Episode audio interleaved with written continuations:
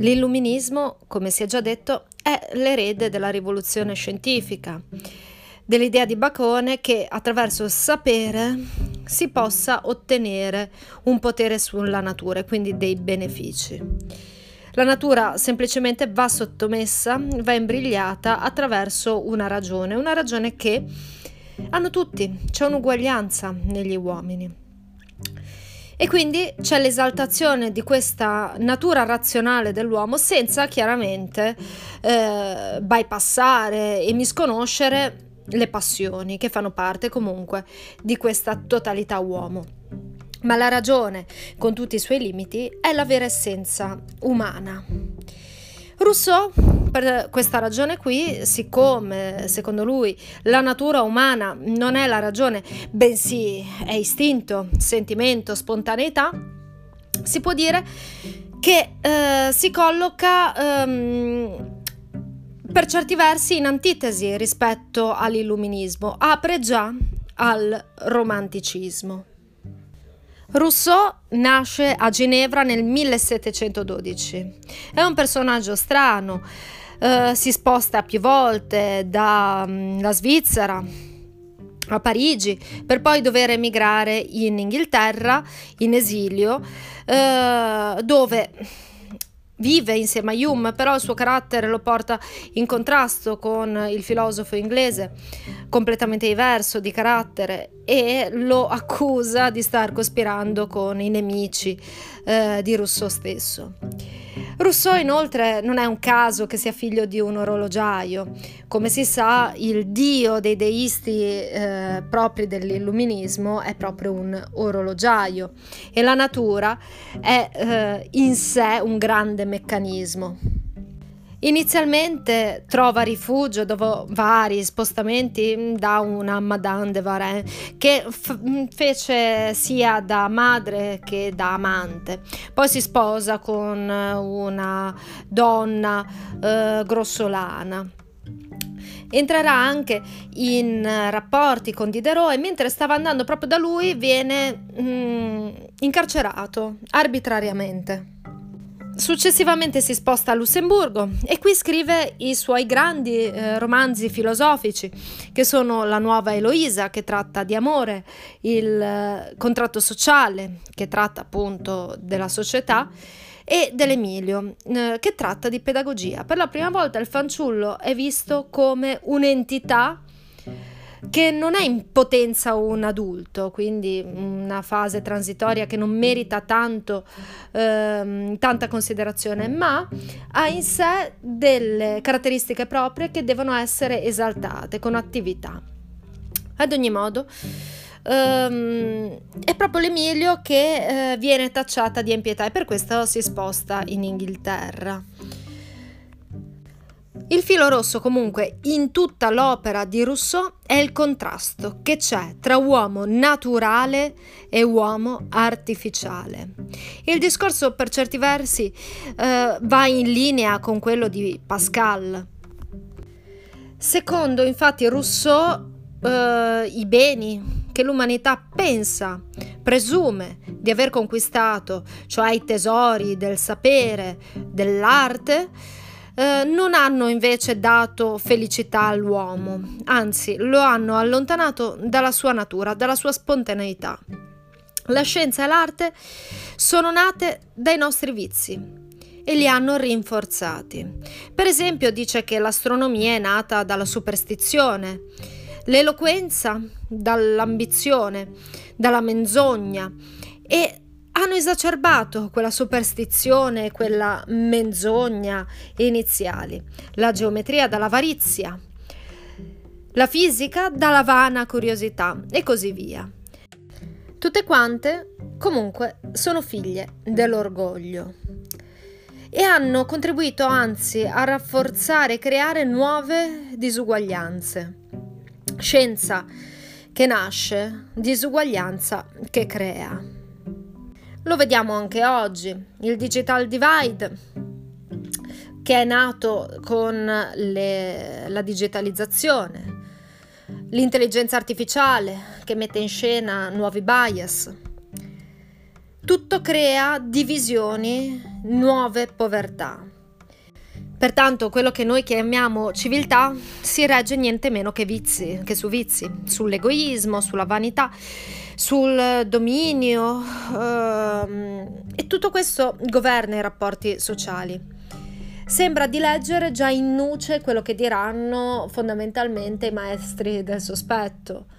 Uh, Nietzsche con il fatto che la morale nasca semplicemente dal risentimento e dall'invidia dei brutti nei confronti degli eroi omerici, eh, che per la loro stessa forza dominano naturalmente sugli altri, ma questi brutti, eh, sfigati e invidiosi, quindi per cercare di dominare bypassando il corpo, hanno inventato un'anima e hanno trasvalutato i valori, dando più importanza all'anima e sacrificando il corpo. Quindi la morale del sacrificio come vera morale per eh, creare un'orda di esseri umani malati su cui finalmente poter vincere. E questo è uno dei maestri del sospetto, quindi Nietzsche, e mostra come la civiltà allora e la morale nascano da vizi, da uh, brutture del, dell'essere umano, perché del resto la vita è solo so, sopraffazione, uh, è solo homo homini lupus, come già uh, mostrava Hobbes. E Schopenhauer ben evidenziò questo, mostrando come il noumeno, l'essere in sé, sia essenzialmente volontà cieca e irrazionale, quindi tutto ciò che è reale in realtà è irrazionale, cieco, senza scopo, che tende a volere, a volere, a volere e quindi anche a discapito degli altri. L'amore, la società nata dalla benevolenza, secondo Schopenhauer, sono solo delle bugie per vivere con, eh, con più serenità. L'uomo non ama, l'uomo si inventa l'amore, il matrimonio felice, solo per nascondere che i legami sono solo fatti per la procreazione, quindi per mandare avanti la vita, nonostante noi che siamo esseri finiti e moriremo. E quindi tutto questo verrà messo in luce nel Novecento, tutte queste eh, porterà alla luce la verità dietro queste grandi bugie della storia, compresa la civiltà, secondo Freud, che fondamentalmente per vivere insieme dobbiamo civilizzarci, dobbiamo creare un sistema di regole che però portano alla nascita solamente dei grandi nevrotici. Ma quindi, eh, secondo allora Rousseau, la civiltà e tutto quello che sarebbe, mm, secondo Popper, il mondo 2. Quindi il mondo 2 è la cultura, l'insieme delle tecniche, delle conoscenze, patrimonio dell'umanità, sono solamente frutto di vizi, volontà di dominio sugli altri, egoismo, eh, varia, eh, vana curiosità e tutto quanto, ambizione. Per Pascal ha spiegato tutto questo con un uh, peccato originale, quindi con la religione. Secondo Rousseau, invece, eh, non c'è nulla di necessario, è solo mh, mm, qualcosa di contingente, di cause esterne mh, mm, che potevano essere anche diverse, ad aver creato un, l'uomo socievole. Tuttavia, queste cause hanno, benché eh, fortuite, hanno rovinato la condizione dell'uomo. E queste cause allora sono soprattutto la nascita della proprietà, della magistratura, il mutamento del potere legittimo in potere arbitrario. Dalla proprietà privata nasce la divisione tra ricchi e poveri. Se tu non hai e consumi solo quello di cui hai bisogno, non c'è la divisione tra ricco e povero, tra quello che ha a discapito dell'altro. Dalla seconda, quindi dalla magistratura, nasce il potente e il debole, chi può far valere, insomma, il suo arbitrio e chi lo subisce, chi ha il monopolio dell'uso della forza e chi lo subisce. Dal potere legittimo eh, in potere arbitrario nasce il padrone e lo schiavo. Quindi di nuovo eh, il fatto appunto di eh, avere un potere non in virtù del fatto di avere una certa forza fisica e quindi chi è più forte oppure chi ha fortuna in, un, eh, in una lotta, ecco, vince. No, lì uno vince all'inizio, già all'inizio, a prescindere da tutto, perché è legittimato avere quel potere, legittimato da una consapevolezza comune, un'attribuzione comune di quel potere. Ma questo na- fa nascere allora tre tipi di divisioni. Quella nella ricchezza e povertà, quella del potente e del debole e quella del padrone e dello schiavo. La domanda è, è possibile ritornare allo stato di natura? Sì, in realtà sì, proprio perché la decadenza è accidentale, le cause sono state accidentali, non è necessario, se fosse necessario non si potrebbe. E comunque lo stato di natura è esso stesso una condizione ideale, non è che sia esistito veramente uno stato di natura.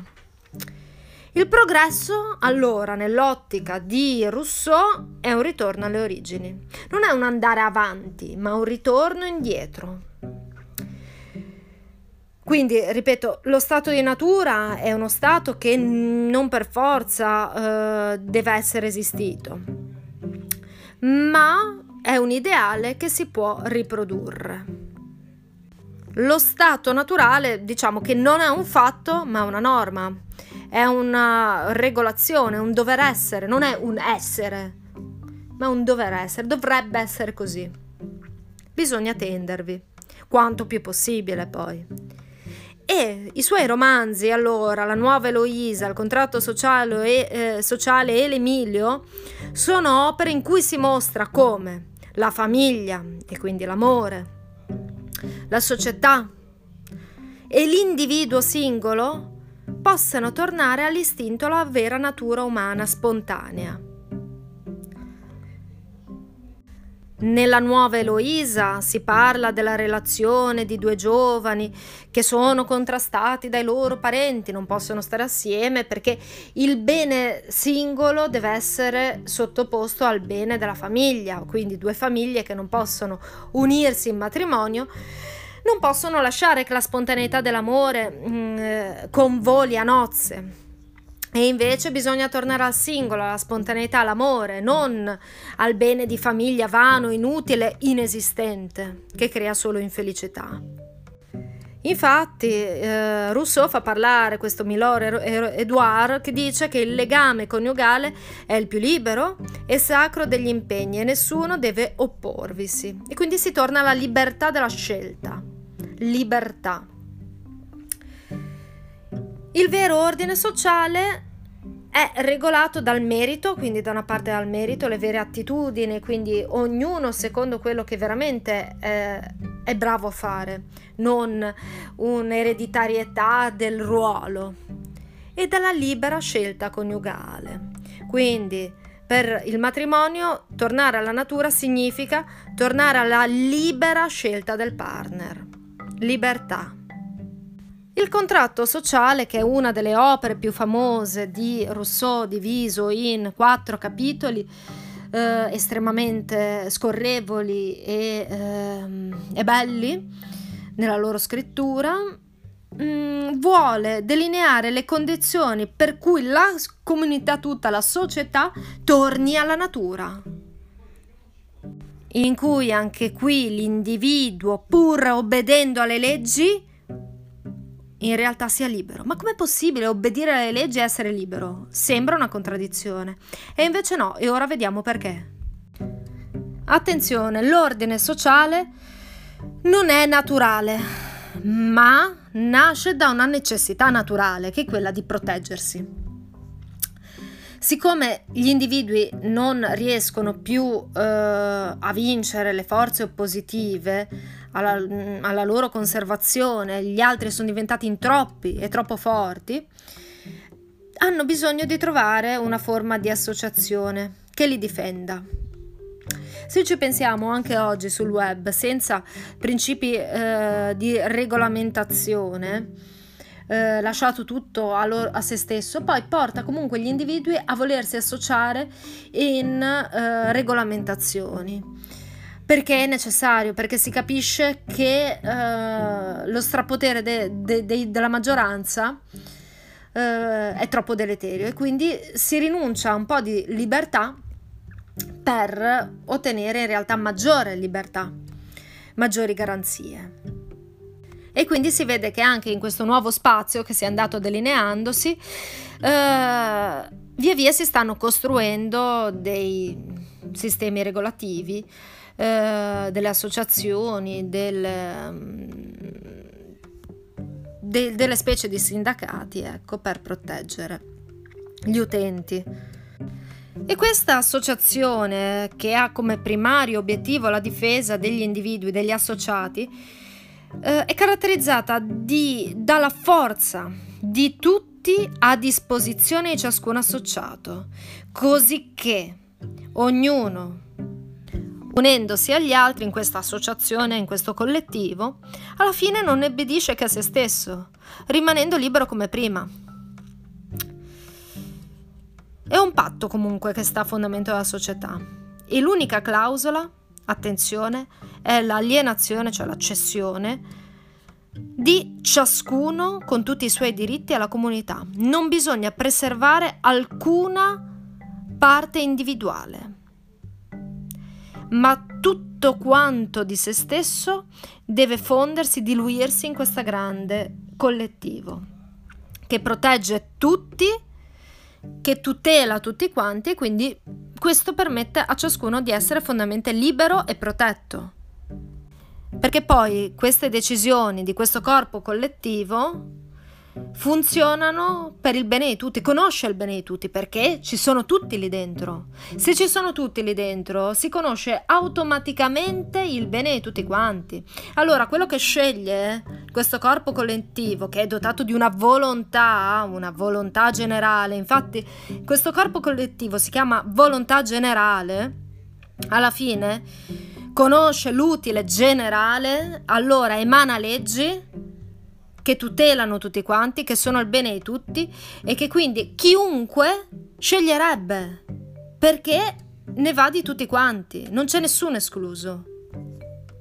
Ripeto, l'alienazione di ciascuno alla comunità, senza preservare niente, genera questo corpo morale anche perché ha una volontà e collettivo, di cui ognuno è una parte indivisibile, si è diluiti non si può trovare se stessi in, in quel tutto. Non esiste più il sé. Questo corpo allora ha una propria volontà che si chiama appunto volontà generale. È quello che delibera le leggi, le decisioni per tutti, per il bene collettivo. Pertanto, cos'è che succede?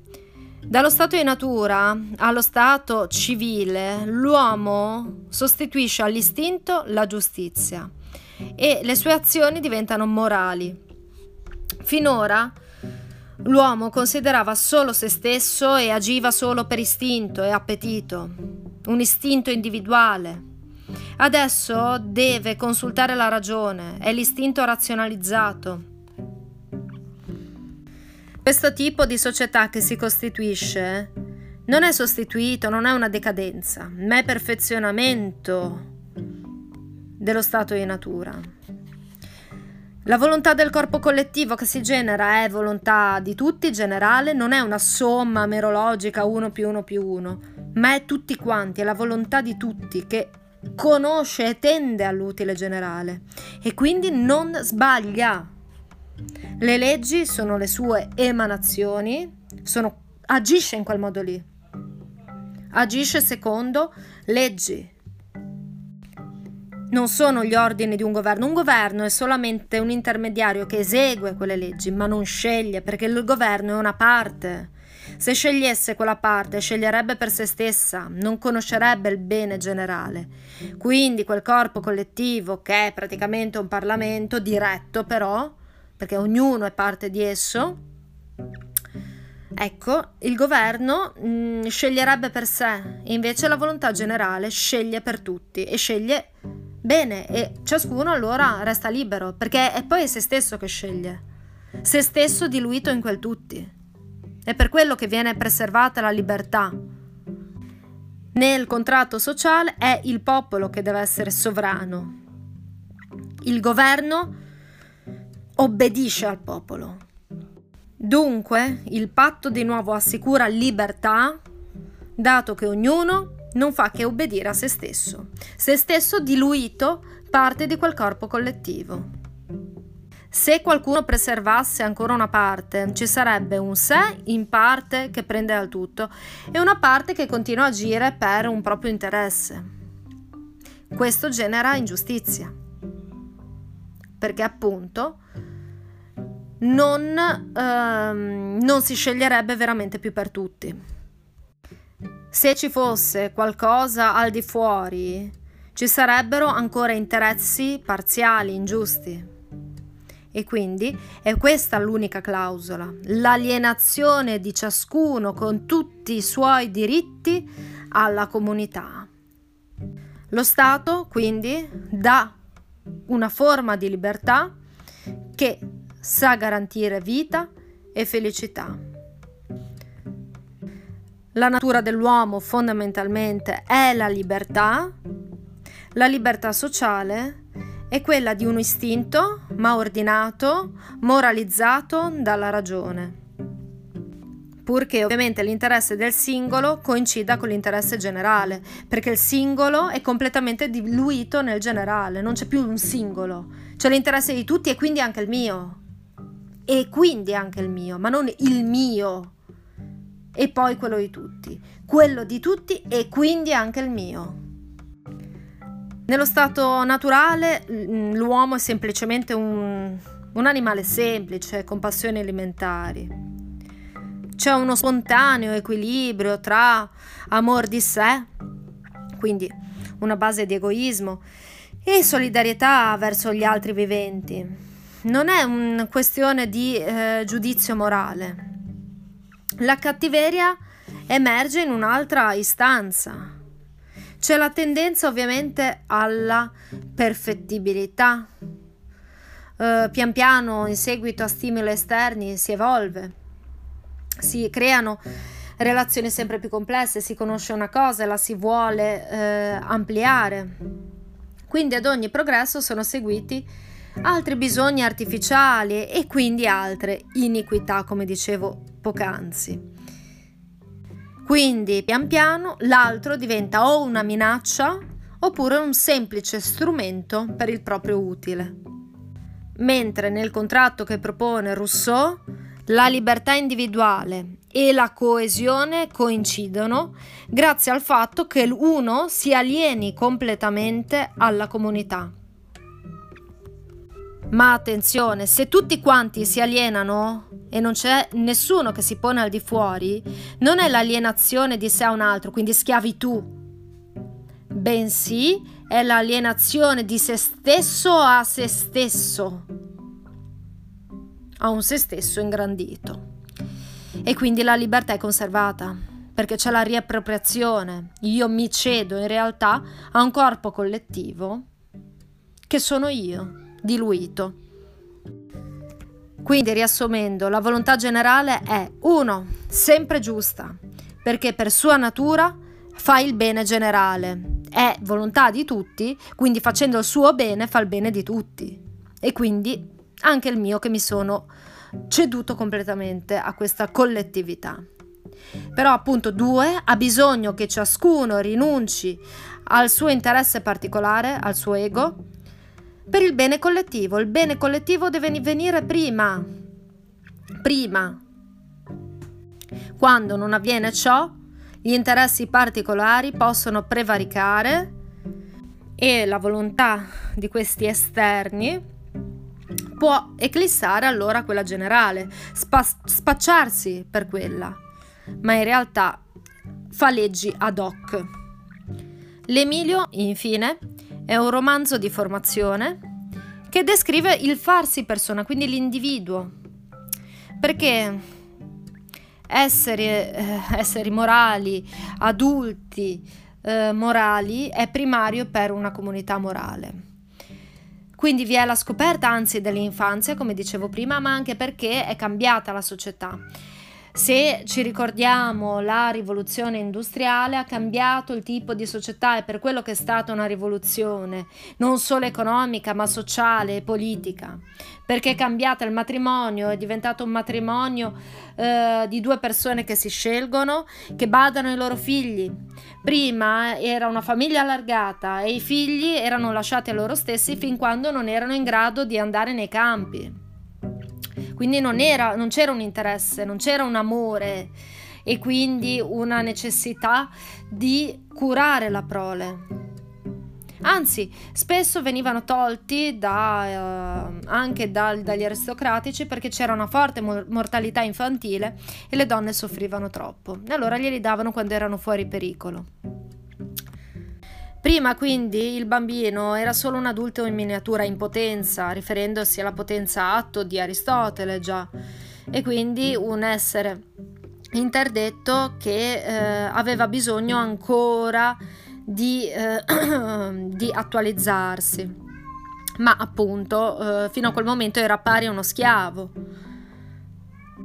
Il bambino, secondo Rousseau, deve fare esperienze concrete, infatti il padre dell'attivismo, poi fondamentalmente, il bambino al centro e deve far sì che mh, mm, si passi dalla sensazione alla riflessione al giudizio e quindi non dargli delle istruzioni libresche, una serie di, eh, di verità. Deve raggiungere il giudizio attraverso la spontaneità. E anche la religione deve essere naturale e non dogmatica.